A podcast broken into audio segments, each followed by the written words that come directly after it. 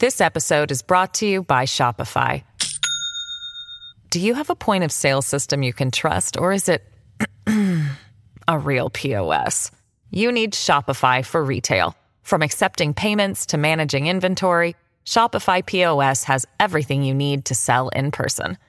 Go to shopify.com slash system, all lowercase, to take your retail business to the next level today. That's shopify.com slash system. This episode is supported by F X's Clipped, the scandalous story of the twenty fourteen Clippers owner's racist remarks captured on tape and heard around the world. The series charts the tape's impact on a dysfunctional basketball organization striving to win against their reputation as the most cursed team in the league. Starring Lawrence Fishburne, Jackie Weaver, Cleopatra Coleman, and Ed O'Neill. F X's Clipped, streaming June fourth, only on Hulu. Hello, everybody. This is Marshall Poe. I'm the editor of the New Books Network. N B N listeners like to read books and buy them. So we thought we'd tell you that right now, our friends at Princeton University Press are having a remarkable site-wide sale. You can get fifty percent off books, including ebooks and audiobooks, with the code fifty, F I F T Y, at checkout until May thirty-first. You can save some real money on Princeton University Press books. I encourage you to go there and check it out. Welcome to the New Books Network. Hello, everybody, and welcome back to the New Books in German Studies, a podcast channel on the New Books Network. I'm Nick Michikanis, the host of today's podcast, and today we'll be talking to Professor Robert Hutchinson about his new book, After Nuremberg, American Clemency for Nazi War Criminals. Robert Hutchinson is an assistant professor of strategy and security studies at the U S Air Force School of Advanced Air and Space Studies. He is also the author of German Foreign Intelligence from Hitler's War to the Cold War, Flawed Assumptions and Faulty Analysis, among other academic publications in the Journal of Military History and Central European History. Professor Hutchinson, thank you for joining us today. Thank you. Very happy to be here. Mm-hmm. So let's jump right in here. So could you tell our audience a little bit about this story of Nuremberg and how your work came together with this book? Sure. Um, it's it's funny. This actually is one of those things that grew out of an article project. Um, I'd been poking around in the National Archives and was curious if there was anything of interest left to say uh, about Nuremberg. Uh, this was right after kind of uh, Kim Christian Primel's uh, definitive study had come out, um, and there had been other works by Kevin John Heller. Um, and honestly, uh, after reading Kim Christian Primel's The Betrayal, I was uh, I distinctly remember thinking that this project was going nowhere uh, because there was nothing left to say at all uh, and nothing new or interesting to add to the trials because uh, there's been this kind of renaissance in scholarship recently. But I did think that maybe there was something interesting to say about Landsberg prison itself, kind of akin to what uh, Norman Goda had done with his book on Spandau. And when I pulled the Landsberg files, the first thing I came across was this these individual prisoner files, uh, which included kind of quite detailed uh, clemency and parole records. Uh, these were quite substantial, and frankly, I found there were legal rationales in there for sentence reductions that I found, uh, frankly, rather bizarre and uh, kind of strange, and they didn't really make a lot of sense to me. So I wanted to explore that, and I thought it was interesting. And so I was like, oh, maybe there's an article in here. Uh, so I drew up a conference paper and presented some findings, and I got enough good questions that I went back uh, to the archives to answer them, and uh, this kind of spun into a broader project, which is probably the exact wrong way to go about writing a book, right? It's just, it's, but but it worked this way, uh, at least I think it did. Um, because when I went back to the archives to, to answer these questions, the source base I found was incredibly rich. Uh, there was... Um, There was some stuff on the later years from like fifty-five to fifty-eight that had still been classified at the time uh, that uh, no one had looked at. And I pulled that and found some interesting material there. Uh, there were great records from the U S occupation supplemented by these quite kind of revealing parole officer reports and also first person narratives from the war criminals themselves. So I was really intrigued by the source base, which kind of, in my view, cut quite nicely between high diplomacy and institutional history of the U S occupation, uh, the history of ideas, and even kind of these social history snapshots of the prisoners themselves and their attempts to reintegrate into West German society and their self-conceptions and so forth.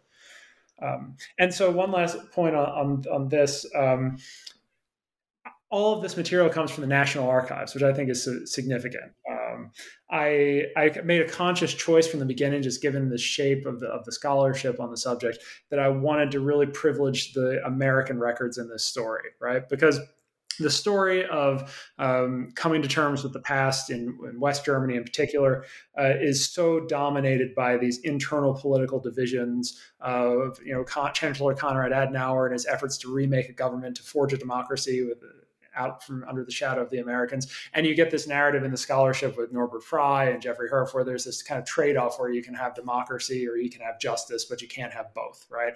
And I think that's interesting. I think that's true. Uh, but one of the things, a trend I've noticed in occupation studies uh, in particular, um, especially with reference to Germany, is this kind of, in the current scholarship, this, this interest in similar power dynamics where the occupied, even though they have less power than the occupier, can leverage that limited power in order to extract policy concessions uh, and uh, punch above their weight uh, through careful political maneuverings, public protests, leveraging authority, and that sort of thing. And I think that's true. And I think that's interesting.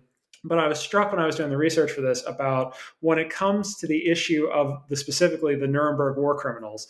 Uh, these are people that were tried by the United States government uh, in front of judges from the United States under U S laws and procedure, and they were wards of uh, U S occupation and then the U S State Department. There was nothing that the West German government could do one way or another to make the Americans act one way or another when it came to the specific question of the war criminals. The Americans had to do it themselves. And so I wanted to tell this story as an American story, uh, which I, I believe fundamentally it is, right? Um, it's it's a story of American occupation officials, State Department officials, uh, and the like, convincing themselves uh, to do something uh, that seemed rather kind of counterintuitive uh, from, you know, going from in nineteen forty-eight, forty-nine, wrapping up this program of war crimes trials through already by nineteen fifty-one, kind of unwinding it. Uh, and that's I was I was really struck struck by that. Uh, so that's why I, I decided to privilege the the American side and, and these files. Mm-hmm. Well, and you, you emphasize the importance that this is one grounded in American policy. You write that the undermining of the Nuremberg settlement and the sublimation of the Nazi past that it entailed was a cooperative effort, but it was one grounded in American policy. And you've mentioned some of the other historians like um, Norbert Fry and, and Jeffrey Herf, but I'm wondering if you could unpack that a little bit um, in terms of, was this generally viewed as a German openness to kind of just moving on, or was this a product of the Cold War and policy to um, take advantage of, you know, now a newly established West Germany? What what are your thoughts as you were writing the book and what you found in, in your research? Yeah, what I expected to find when I went in was kind of a, and one of the reasons I was initially unsure if this project would go all the way through to the end was I expected to find what everyone else had already found, uh, which is kind of, it's, I don't mean to grossly oversimplify, but the idea that, uh, well, you know, there was this policy of incarcerating war criminals uh, that went from forty-five to forty-nine. Uh, and then there's a policy shift after that, uh, where from, uh, I don't know, fifty-one to fifty-eight, you have the unwinding of this program and every uh, person uh, goes free, apart from a few who were executed and that sort of thing. And so, well, what changed? And if you're a historian and you're looking at change over time, the easy answer is, well, the Cold War changed. Uh, and you can't ignore that. Right. So uh, you have this tremendous shift in international relations, the breakdown of the, of the wartime alliance, uh, you, the emergence of an Iron Curtain, the emergence of a divided Germany, uh, the, emer- the Korean War, all of these things.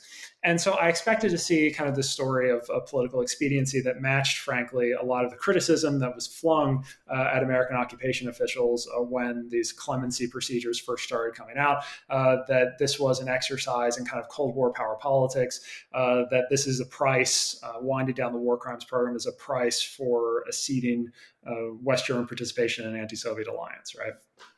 And so that's kind of the, the through line in a lot of the scholarship. And it's, and it's, broadly speaking, I agree with that. We're going to call it a meta-narrative. I agree that it's true, uh, especially when it comes to broader issues of occupation policy, like the winding down of American sovereignty over West Germany, right?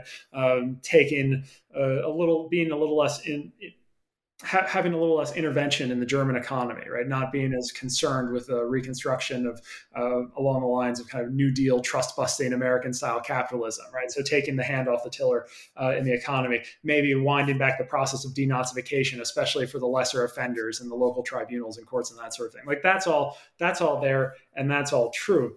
But when it comes to this specific issue of, well, you know, these people, uh, the Nuremberg war criminals, are not petty offenders.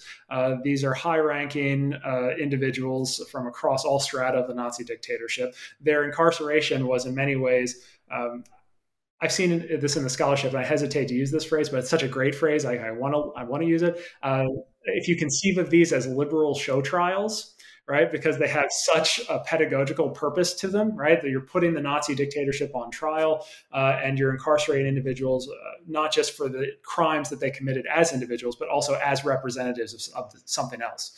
Uh, and so this was initially a, a kind of a bedrock cornerstone of the American occupation. But so when it comes to this, like, well, why, what does this have to do with the Cold War? And when I dug down, it actually isn't. It's, it comes out, uh, that policy reversal comes out of a lot more, uh, when I said it's an American story, there's a lot more domestic concerns. Uh, this starts, and, and Steve Remy, by the way, I want to give a plug uh, for him. He has an excellent book on the Malmedy Massacre trial uh, that goes in, charts uh, a lot of the same uh, territory. Uh, in the initial part where you have this kind of congressional controversy, all these wild allegations that the U S Army uh, tortured prisoners at Dachau, uh, that, that kind of comes out in the press in forty-seven, forty-eight, becomes a big scandal. Uh, forces a number of House and Senate congressional investigations into the U S Army War Crimes Trial Program that bleeds over into investigations of the Nuremberg Trial Program and a, and a desire uh, to have uh, the U S occupation officials really look into uh, the records to make sure that justice had been done. And so you get this, this preoccupation with justice as a driving force forward that exists on a separate plane from the Cold War. Like if you look at, and I talk about this a fair bit, I don't want to get into like mine numbing details of like treaties and so forth. But if you look at how the question of like, West German rearmament plays out and the time scale at which it plays out, all of these uh, decisions uh, to kind of start winding down uh, the incar- incarceration of Nuremberg war criminals took place well before um, the, the Cold War heated up uh, in late fifty-one as the consequences of the Korean War kind of filtered down. Mm-hmm. No, and, and so for many of our readers, the or excuse me, many of our listeners and many of the readers for this book, the Nuremberg trials almost kind of seem as this major event, justice is dispensed, and your book actually says it's a little more complicated than that, especially in the aftermath. And so to kind of get a good view of that, one of your key historical actors is John J. McCloy. And so many German historians are going to be very familiar with him. But in particular, could you talk a little bit about who John J. McCloy was and why he decides after the Nuremberg trials and when he comes to Germany to establish this independent advisory board that's concerned with legal decisions at Nuremberg? Yeah, John J. McCloy is a, a fascinating figure to me. He's like a meme. Like he just keeps popping up in the like every significant U S foreign policy decision that's controversial of some kind, especially during the Second World War. Like he's there for Japanese-American incarceration. He's there for uh, against uh, uh, bombing Auschwitz. He's there uh, for he's there for this, and he's there in the sixties too with the Cuban Missile Crisis. Uh, Kai Bird has a great biography on, on John McCloy. Um, so, you know, John J. McCloy is a trans a figure of transition, right? Uh, he replaces Lucius Clay, uh, who had been the military governor of occupied Germany, as the civilian representative, right? When Lucius Clay retires, his duties are split uh, in two ways. Uh, all kind of the civilian occupation authorities, which includes supervision over the Nuremberg tri- uh, prisoners, are kind of devolved to the State Department. And then the military occupation authorities uh, remain under uh, European command with uh, Thomas Handy. And so McCloy comes in in forty-nine uh, with the kind of the distinct purpose of, you know, the German American reconstruction of West Germany is running its course. And here you have a person who's a Wall Street banker by background. He's a lawyer. Uh, he's just coming off of a presidency of the World Bank. So um, his tenure is going to be de- defined by trying to kind of reintegrate West Germany into the world financial system, uh, propping up the economy and that sort of thing. So a transition to normalcy. However, John McCloy is also an advocate for the Nuremberg trials. Uh, he's a Republican, uh, but an internationalist one. He's not skeptical about this. He he believes that justice needs to be done, and you see this in, in his speeches and, and writings. He, while he is willing to countenance that perhaps uh, the broader process of denazification of petty offenders and so forth needs to come to an end uh, because uh, it's time to transition towards normalcy, he uh, like brooks very little Um, nonsense uh, from West German amnesty advocates, from anyone who questioned the legitimacy of the Nuremberg tribunals or what they've accomplished, because he right, understands that there's a difference between major offenders and minor offenders, and that some people should be entirely separated from the body politic because the, their crimes under the regime were so serious. So this is what makes him an interesting figure, right? Because personally, he believes in the project of Nuremberg, um, and he defends himself quite vigorously, and he sees what he's doing as quite consistent with that. And what seems to motivate him uh, most specifically, I mean, there's some minor kind of personal issues where he's particularly troubled when he gets there about having to carry out some executions. Um, he's a man of deep faith um, and uh, conscientiousness, and the idea of presiding over, you know, hangings and that sort of thing kind of uh, really affects him at a deep personal level. So that's that's one minor portion of it. So he wants to make sure that every I is dotted and every T is crossed. Uh, but all more generally, he's motivated by this issue of what I call American justice, and he uses those words as well, which is to say that the United States should hold itself to a higher standard, uh, especially during the Cold War. And so this is the one kind of crossover dimension with the Cold War, this kind of political self-understanding of the Soviet Union is the land of show trials and lack of due process under the law uh, and that sort of thing. And the United States cannot, should not, uh, will not do that. Uh, and so when it comes to the Nuremberg trials, um, McCloy believes, he actually says this multiple times on the record, that a fundamental principle of American justice is the right to appeal a conviction, uh, which is interesting. It's high-minded. It's also kind of bizarre because that this is not a fundamental principle of American justice. A fundamental principle of American justice is a fair trial, uh, you know, with, and, and rules and procedures, uh, not necessarily this kind of endless appellate process where you can introduce new evidence and so forth. But as a lawyer, he's very preoccupied with this. Uh, the idea that the Nuremberg trials are special, uh, they are tribunals, uh, but they have a start point and have they have an end point. And there's no appellate court. There's no place to appeal. Uh, there's no place for if someone was wrongly convicted, and I, I just, we're we're not recording video right now, but I just used air quotes for wrongly convicted. Uh, but the idea that if someone was wrongly convicted, that they have a right to redress, because that's only fair, that's only just, that's what American justice is. And because the Nuremberg trials are very special and unprecedented, they don't have those institutions.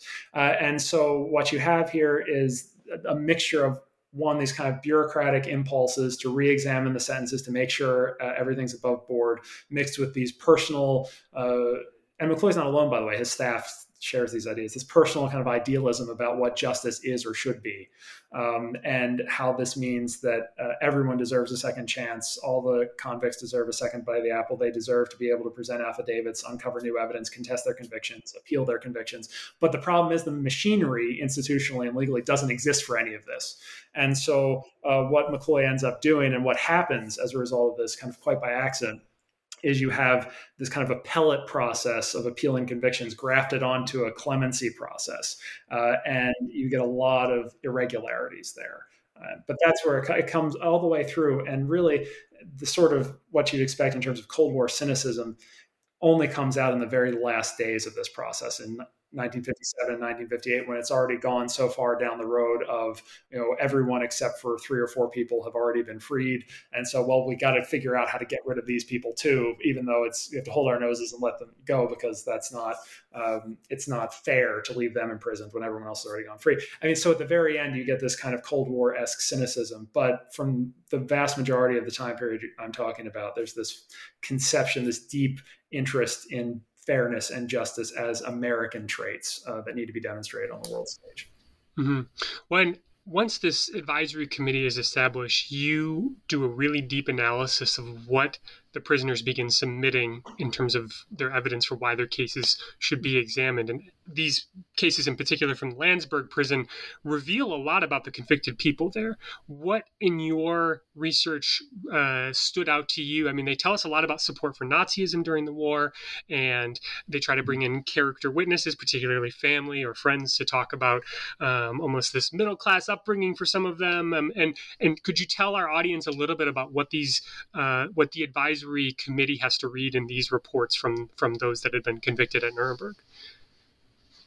Yeah, so as you're saying, once the decision is made uh, that uh, there's going to be uh, a review process of all, all the sentences, uh, the prisoners, there's a clemency panel is formed, the Advisory Board on Clemency for German War Criminals, and the prisoners are told about this, and they're all encouraged to put petitions together. Everyone is encouraged to, whether they want to or not. uh, that, hey, your sentences are going to be re-examined by this committee. Uh, now's your chance to speak on your own behalf. And this is a little different than what's come before, because they've all had lawyers, and the lawyers have been trying to um, uh, leverage all the different ways, uh, mechanisms in the American court system to try to reduce their sentences. So they've appealed to federal courts. They've appealed on legal grounds to the Supreme Court. All these appeals have been rejected. Uh, they've appealed on evidentiary grounds uh, by denying the legitimacy of the trials and that sort of thing. And so what makes this process in nineteen fifty a little different and interesting uh, from a historian's perspective is that uh, the voices that are privileged in this round of petitions aren't the voices of the lawyers. The, the voices of the lawyers are still there, but it's the voices of the prisoners themselves. They're asked to write personal statements. Some of them write, you know, two pages, some of them write thirty, forty, fifty, uh, where they're reflecting kind of deeply on who they are, how they got here, and why they deserve mercy. And a lot of it is just, you know, um, repeating a bunch of abject nonsense about how uh, they didn't do anything and uh, uh, they were never in charge of anything, and how American trial procedures were unfair and the Americans didn't understand how complex uh, life actually was under the Nazi dictatorship and all of that. But there's also these really kind of revealing uh, personal um This, this revealing personal biographies that they present. And I found that very interesting. No surprises uh, to the audience or me that uh, these people um, are Nazis for the most part. Uh, they'll tell you that they're not. Um, they can't. They make a great deal of effort to explain away their wartime actions. Um, they have an incredibly difficult time uh, coming to reckon with their own pasts. They prefer to think of themselves as kind of Uh, flecks of dust uh, driven by a, a tempestuous wind, right? They have no agency over anything that they've done. And, and they constantly kind of highlight uh, the similarities that they have with what they think are their American captors as a way to, to prove that they're not real criminals, right? Because real criminals are murderers and rapists and thieves. These people are, you know, middle-class businessmen. They're doctors, they're lawyers, uh, they're high-ranking military officers, uh, civil servants and the like, uh, industrialists, businessmen, men of affairs. Uh, they're people who come from stable households. They enjoyed high income. They're well-educated. They're cultured. Uh, and they don't understand how uh, the, their American captors could possibly view them as criminals, because the real criminals uh, are certainly not them, but uh, Hitler uh, or, or elsewhere. And so it, it's fascinating in the sense that you, there's a lot of revealing um, uh, statements in there about motivations. Or now we all have to take this with a grain of salt, right? Because they're uh, presenting their stories to, in a very particular way to a particular audience in order to present themselves in their best possible light. But this general, it, it's consistent from in all the petitions from forty-nine to fifty-eight, and even in the parole reports for those who were released and so forth, that these people never recognize as a collective. They never recognize uh, that their wartime actions were wrong. They never uh, agree that uh, they are part of a broader system that encouraged, you know, theft, slave labor, murder, uh, aggressive warfare, and that sort of thing. And um, they keep clinging to this former identity of uh, middle-class respectability, of a uh, an apolitical identity, even though uh, for a bunch of apolitical people, they're incredibly concerned about Bolshevism. Uh, but that's not political, right? Uh, protecting uh, Germany from the rise of the communist menace is not political. And everything they did, they did for that reason. And, and that's about as close as they come to um, ad- admitting culpability in any of these affairs. And what's most striking about all this, it, perhaps it shouldn't be, but considering that this is a story about clemency and mercy, uh, especially executive clemency, and as we understand it in the Anglo-American tradition, there is not one instance where any of these uh, figures convicted at Nuremberg attempt to express remorse, regret, repentance, uh, anything along those lines. Uh, instead, they maintain this kind of strident um, insistence on their own innocence and the illegitimacy of the trial proceedings from the start all the way to the end. This episode is brought to you by Shopify. Do you have a point of sale system you can trust, or is it a real P O S? You need Shopify for retail. From accepting payments to managing inventory, Shopify P O S has everything you need to sell in person. Go to shopify dot com slash system, all lowercase, to take your retail business to the next level today. That's shopify dot com slash system. So the Landsberg reports are just fascinating to read, um, mainly because they also show us the broad support that Nazism had uh, both before the war and during the war, and how really it wasn't just limited to one particular class or group. It really was um, a- a- across the spectrum of the German population here. And so, um, Rob, your work discusses that the advisory board, which you know is referred to as the Peck panel, uh, because it's under Judge David Peck, uh, begins receiving these uh, requests. And I'm wondering if you could actually tell us a little bit about um, Judge David Peck and maybe the background surrounding how someone like him comes into this position, because this really shows us the networks that exist in American politics at the time. And then also, once the Peck panel begins receiving these requests from German prisoners, how do they feel about Nuremberg and the convictions that were handed out?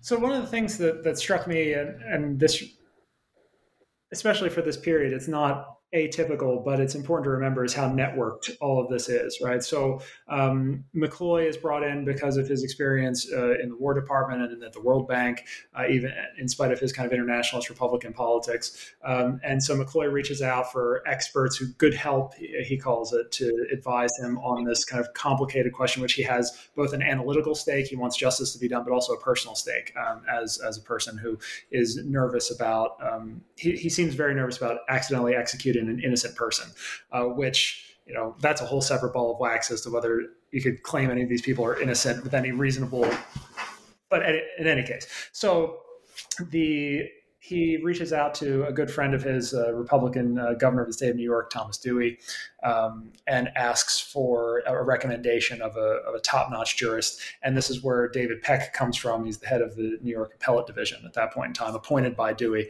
Um, he's, in fact, the only... I believe he was the only Republican uh, who served as a Chief Justice uh, at the time. Um, and his career rise had been kind of shepherded by Dewey. So another internationalist Republican there. Uh, the second member of the board, uh, who McCloy had known personally uh, from when he was at Harvard, uh, was Conrad Snow, uh, who was uh, the head of the Harvard Law Review, but a longtime uh, fixture in the War Department as well, who McCloy had run across in his prior service in the War Department, and also um, had been on the Roberts board, which was a clemency board uh, pertaining to U S soldiers uh, who had committed crimes during the Second World War. Their sentences were all reviewed uh, after uh, nineteen forty-six, and Snow so Snow had experience in clemency matters and that sort of. And the third member of the board was also a protege of Dewey from the state of New York, the head of the New York State Board of Parole, uh, Frederick Moran, who was a proponent of what he referred to as a progressive parole system. Uh, this is, these ideas are not entirely new in nineteen forty-nine. They had been percolating in U S kind of penal discourse since the nineteenth, the progressive era, all the way forward, but they're ascendant now. And the idea is that the purpose of punishment is not uh, is not punishment, but rehabilitation. Uh, so it's not punitive; uh, it is rehabilitative. And so, if you're looking collectively at what ideas they bring to their work uh, in the Peck panel, you have kind of a healthy skepticism of, of Nuremberg, in the sense that uh, there's a real care and dedication to make sure that justice has been done along the lines of what McCloy is looking for.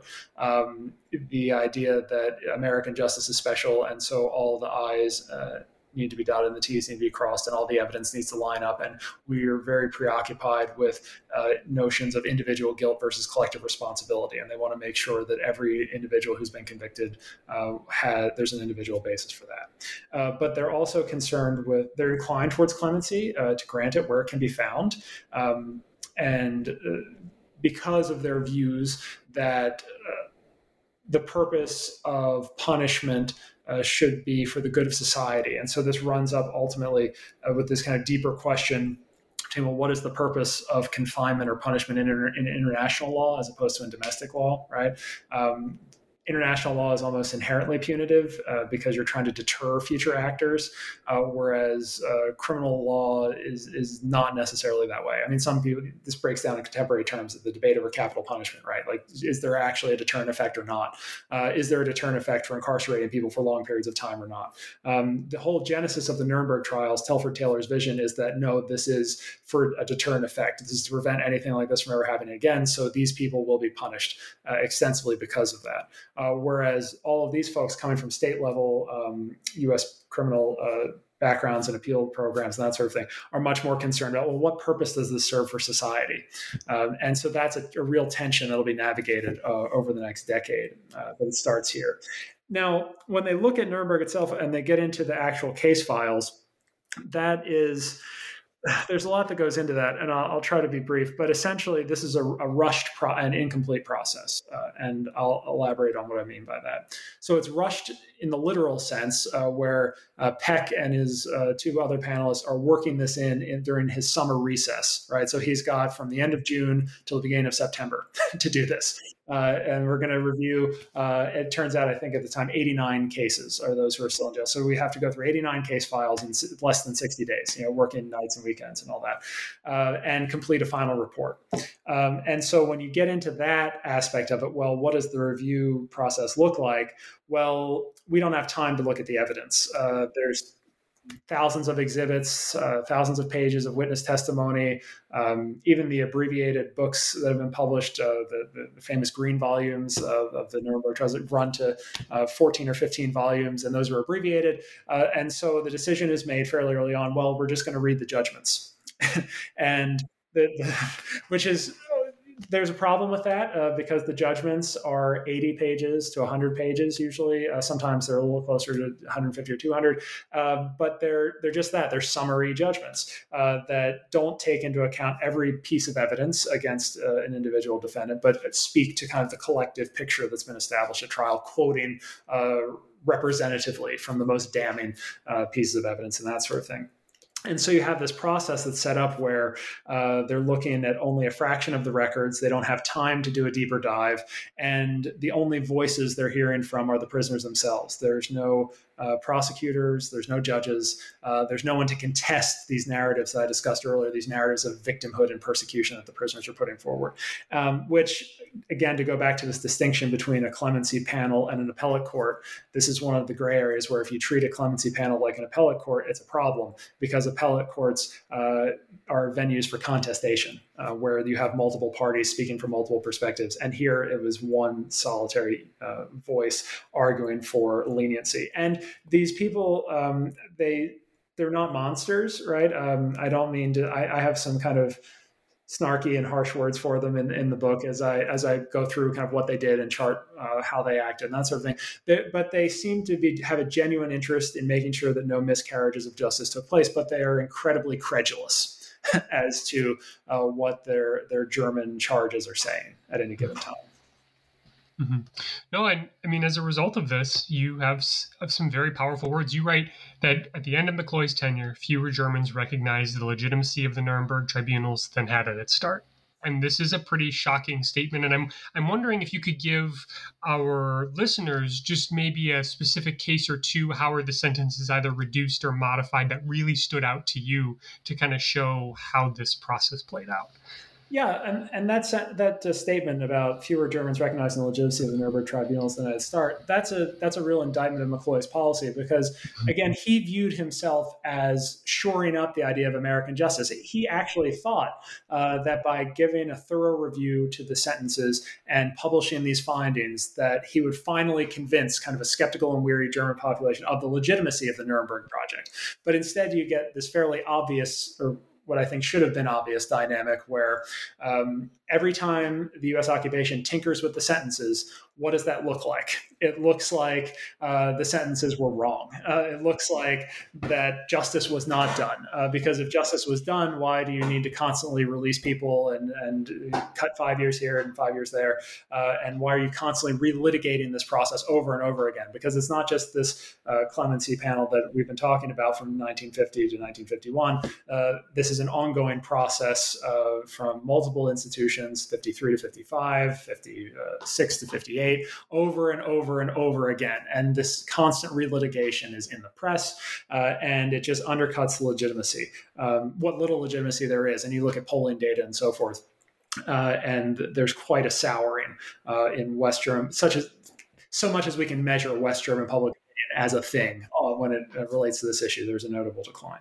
So a couple of cases like, what does this look like? Um, and okay, so one that really stood out to me because it contains both real issues of questions of responsibility, um, which is one thing the board is particularly interested in, and it comes dangerously close on multiple occasions to kind of relitigating this discredited superior order, superior orders defense that had been offered at trial.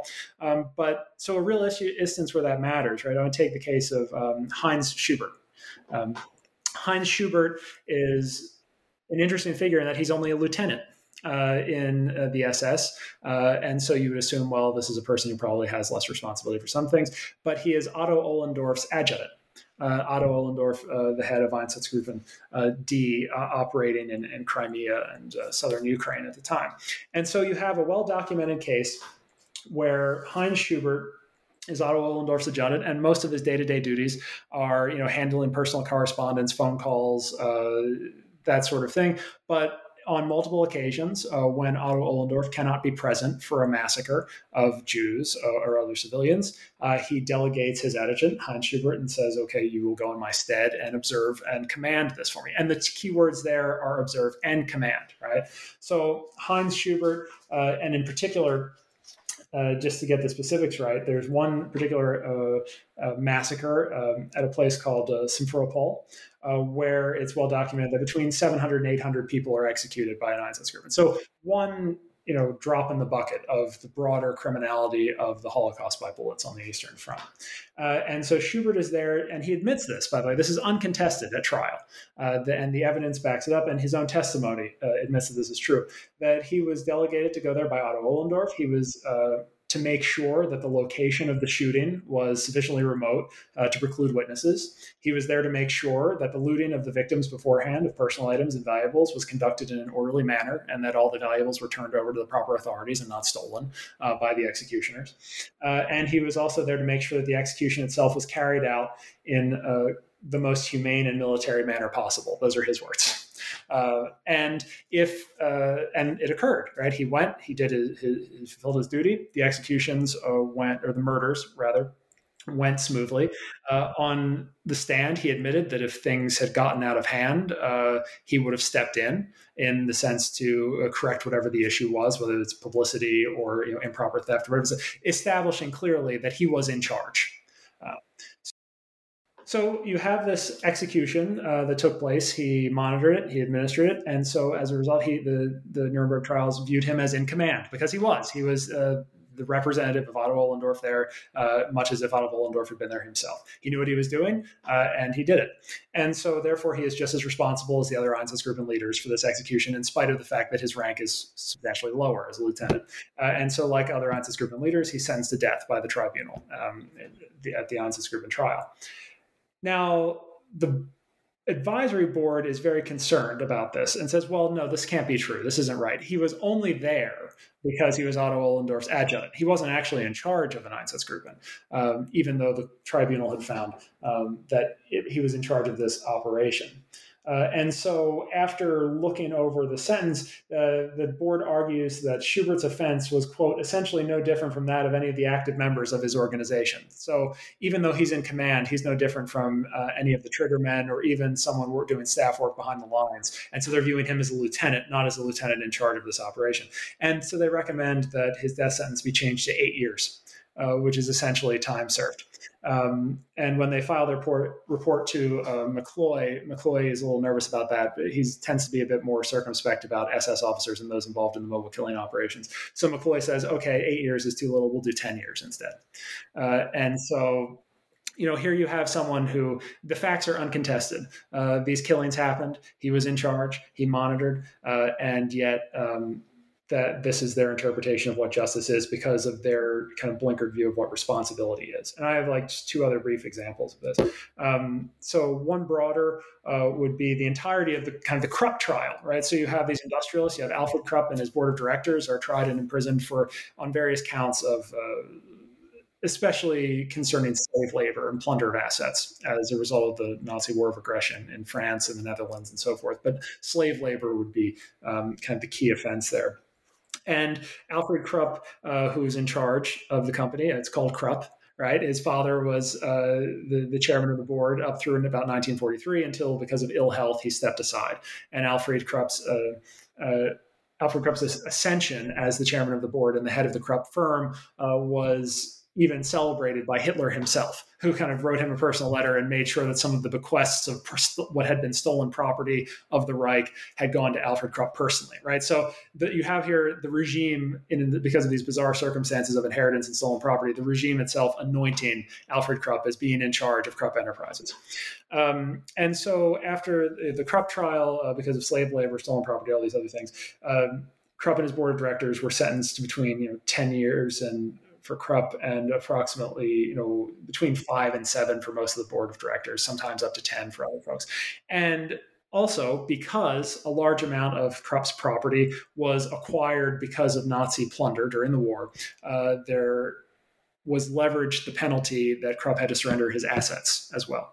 This was the only time in the Nuremberg trials that this penalty was leveraged. Uh, and this became important for the board, right? Because once again, you don't have a contestation of the facts of the case. Uh, slave labor was used, uh, this property was plundered, and so forth. But you do have a concern that, well, this is a disproportionate punishment.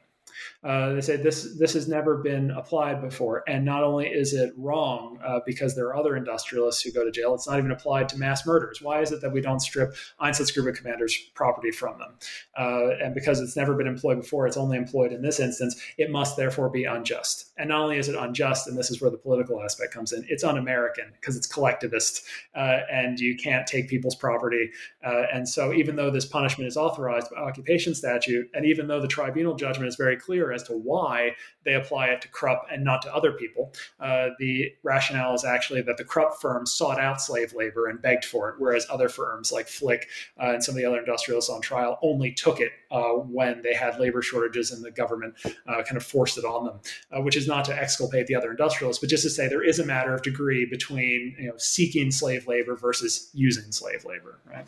And so the tribunal judgments, uh, based on the evidentiary records, um, were able to kind of parse and navigate these gray areas, but the clemency board said no and, and saw things in kind of a very black and white um, matter. So those are just kind of two instances, um, one or the other. And there's many in between. Overall, if you're talking about patterns and trends, there's a tendency to, by statute, the clemency board is forbidden from uh, arguing with the facts of the case. Uh, and so instead, they, they don't do that. They just say in their writings that, well, we disagree with this interpretation.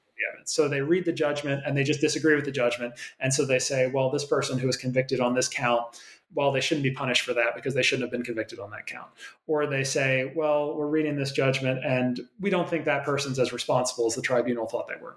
Uh, so, and what's most important, I think, for the story is that the so-called evidence for the board drawing these conclusions is very shaky and thin, if it exists at all. Mostly it's the same old uh, discredited alibis that have been circulating for half a decade at this point. But the board is so insistent on uh, taking the prisoners at their word uh, that they generally just reduce uh, sentences in all cases.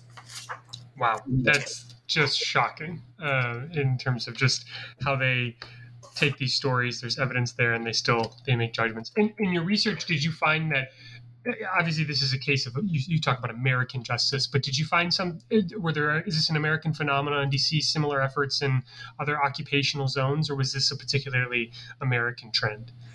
Yes. Um, and to go back to your, your point too, it's, this is like all historical objectivity aside, I, I wrote this book because I'm still trying to figure out why they did what they did.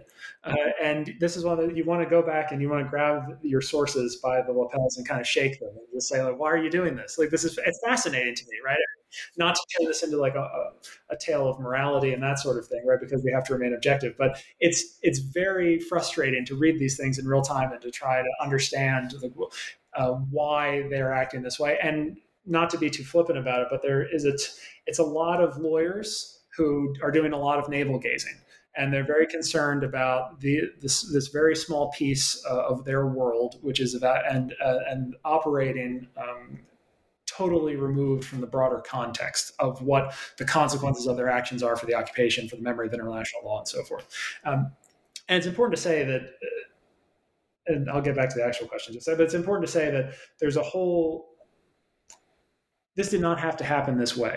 There are many people uh, who are just as versed in the law and the facts of the case who are horrified and shocked uh, with what uh, the recommendations are that the board uh, are putting forward. And beyond that, they're horrified and shocked that McCloy would agree with all of this and implement these policy changes. And not just folks like human rights luminaries, uh, international law luminaries, Telford Taylor, Eleanor Roosevelt, former prosecutors, uh, the heads of various governments and political parties around the world are all shocked and confused uh, with how this uh, kind of plays out. So, but it, to get back to your question, yes, it is very much an American phenomenon, but it's interrelated, right? Like on the one hand, we have to lop off the Soviet Union um, because that's its own story uh, and how they handle their war, their war criminals in, in through their satellites, but also in occupied, you know, how the East Germans handle it is, is totally different, right? Because there's these initial punishments that tend to be harsher, and, but there's also So um, with a lack of due process, uh, but there's also this tendency to not tinker uh, with the sentences once they're once they're decided. And Mary Fulbrook's book, uh, Reckonings, goes into this. It's great to some extent. And then in terms of like the way Soviets, the Soviet Union thinks about the issue of war crimes, um, it's about the I M T, but Francine Hirsch's new book on Soviet judgment at Nuremberg is great on this too. So taking the Soviet Union aside, right? This the, the the dynamic between the British and the French and the Americans is really interesting um, in in this respect, because it's mutually reinforcing, and it's mutually reinforcing in that all three powers kind of um, nudge one another uh, in different ways and for different reasons. And part of it goes back to just the demographics of the occupation zones. Uh, the British and the French also uh, incarcerate hundreds, if not Uh, thousands of, of, of individuals the same way the Americans do. There's one hundred eighty-five Nuremberg offenders, but there are thousands of others uh, imprisoned by the U S uh, in the U S Army Dachau Trials Program, right? Uh, which is more for individual acts of um, wanton cruelty or barbarity from individual line soldiers, uh, like the Malmedy massacre, or individual concentration camp guards at Dachau and so forth. But if you look at the American occupation zone, because it includes Bavaria, uh, Munich, Berchtesgaden, uh, where the primary residences are of a number of high-ranking um, officials. That and that's kind of how some of these lists are sorted at the very beginning as part of the occupation. The American zone is where you have kind of this upper strata of the Nazi dictatorship concentrated. And so the Nuremberg Project, uh, as different from what the British and the French do uh, with their war criminals, is much more involved in terms of pedagogy and, and the anatomy of the dictatorship on trial. You have some famous figures like Erich von Manstein and uh, Alfred, I'm sorry, Alfred, Albert Kesselring uh, and, and so forth in British custody. But the bulk of these types of people end up uh, on the American side, which means that the sentences are different, right? So the British and the French sentences tend to be ten years to twenty years, sometimes life, but there's a lot more kind of capital sentences and life uh, sentences in uh, the U S zone of occupation, partly as a result of this this initial strata. But early on, as so as the, as the occupation goes on, there are attempts to normalize war crimes policy against all three states. One of the first things that happens is that the British and the French tend to calculate uh, what's called good conduct time differently, right? So if you behave, you're in prison, you behave yourself, um, for, you follow rules, you're rewarded by having a certain number of days removed from your sentence each month. Um, in the American side, it's uh, five days. On the British and French side, it's ten. McCloy comes in and he's like, okay, we need to normalize this because everything should be the same. And so you double the American good conduct time to ten days. So that's just, you know, these small policies, right? Uh, and what undergirds these interactions all along the way is this idea, again, of fairness and justice and what is fair and what is just. Well, if the British and the French are have a policy that's out of step with American policy, then someone needs to adjust, right? And everyone needs to be brought along on the same page. Conversely, when the American occupation under McCloy starts tinkering with the sentences in the clemency board, uh, it's largely comes as news. It's, it's to the British and the French uh, occupation authorities, to the high commissioners um, representing Britain and France. McCloy just does this unilaterally on the American side. And in fact, uh, when he announces his decisions, there's a fair amount of consternation uh, in the British and French press uh, about how far this seems to have gone.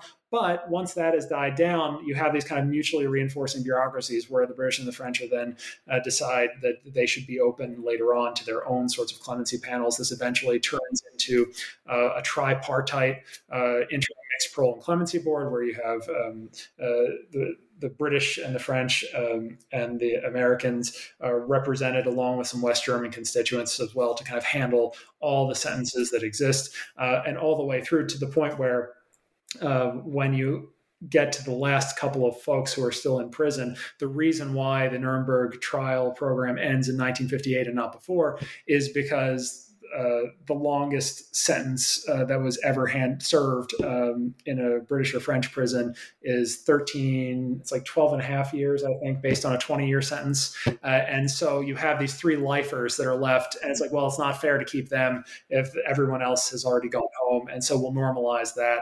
Uh, clemency granted twenty years, they've served thirteen and a half. Or thirteen, it's either thirteen or twelve and a half.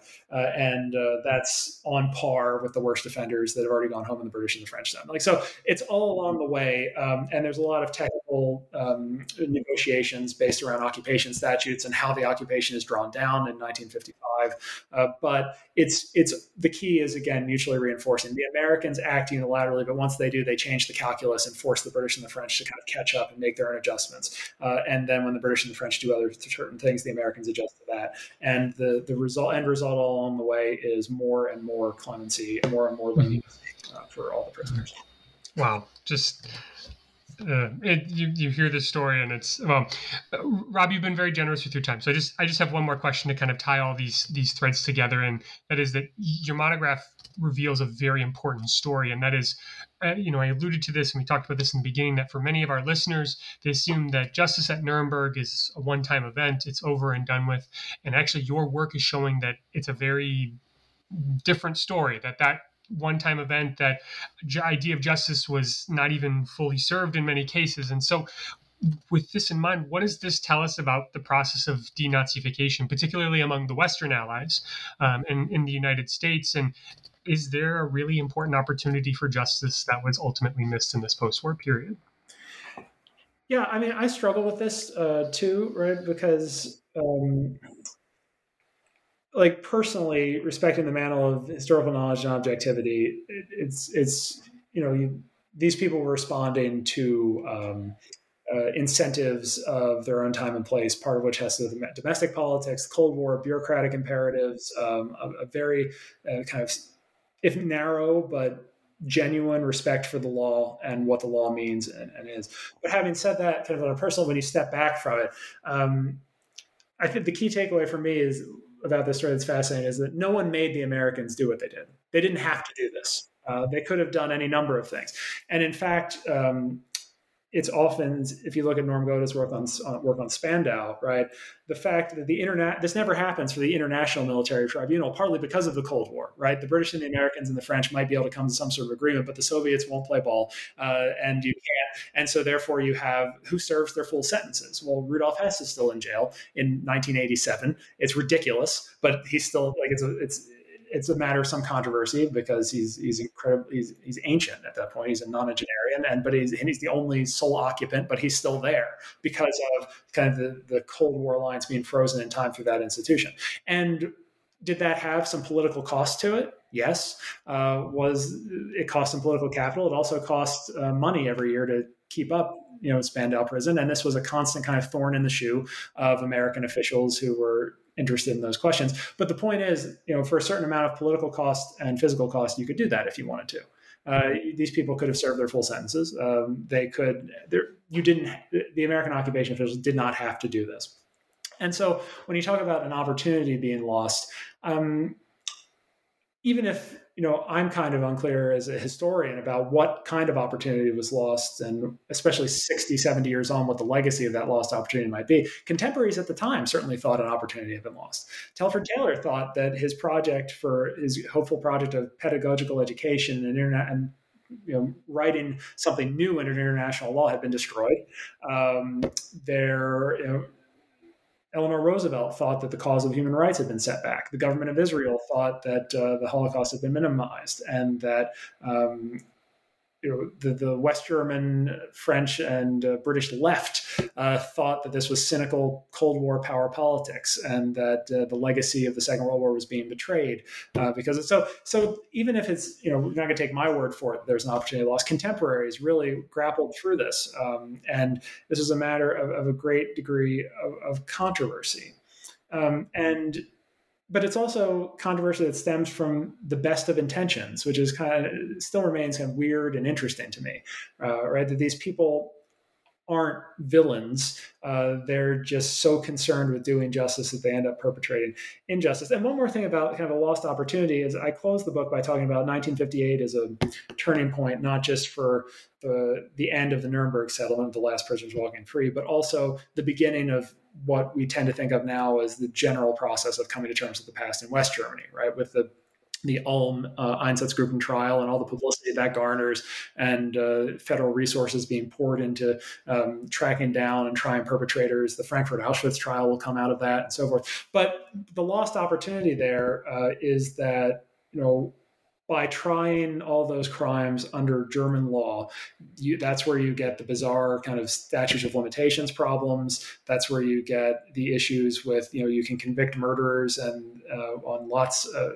ironclad evidence, but because of how um, timing works and because of the sentences and because of the preoccupation with establishing base intent and all of these things that are grounded in continental domestic criminal law in Europe, uh, that you can have murderers will murder uh, eighteen months, you know, concentration camp card, uh, six months in prison, some, stuff like that. So is justice at that point symbolic? Is it punitive? That's an opportunity, right? Because Nuremberg did try to offer an alternative path where the punishments would fit the crime, uh, the enormity of it, uh, but ultimately, partly because of the, the way the occupation was administered, because Nuremberg was never as popular as Telford Taylor thought it could be, and partly because of the, the clemency revisions and all the politics surrounding that, that was a path that was closed.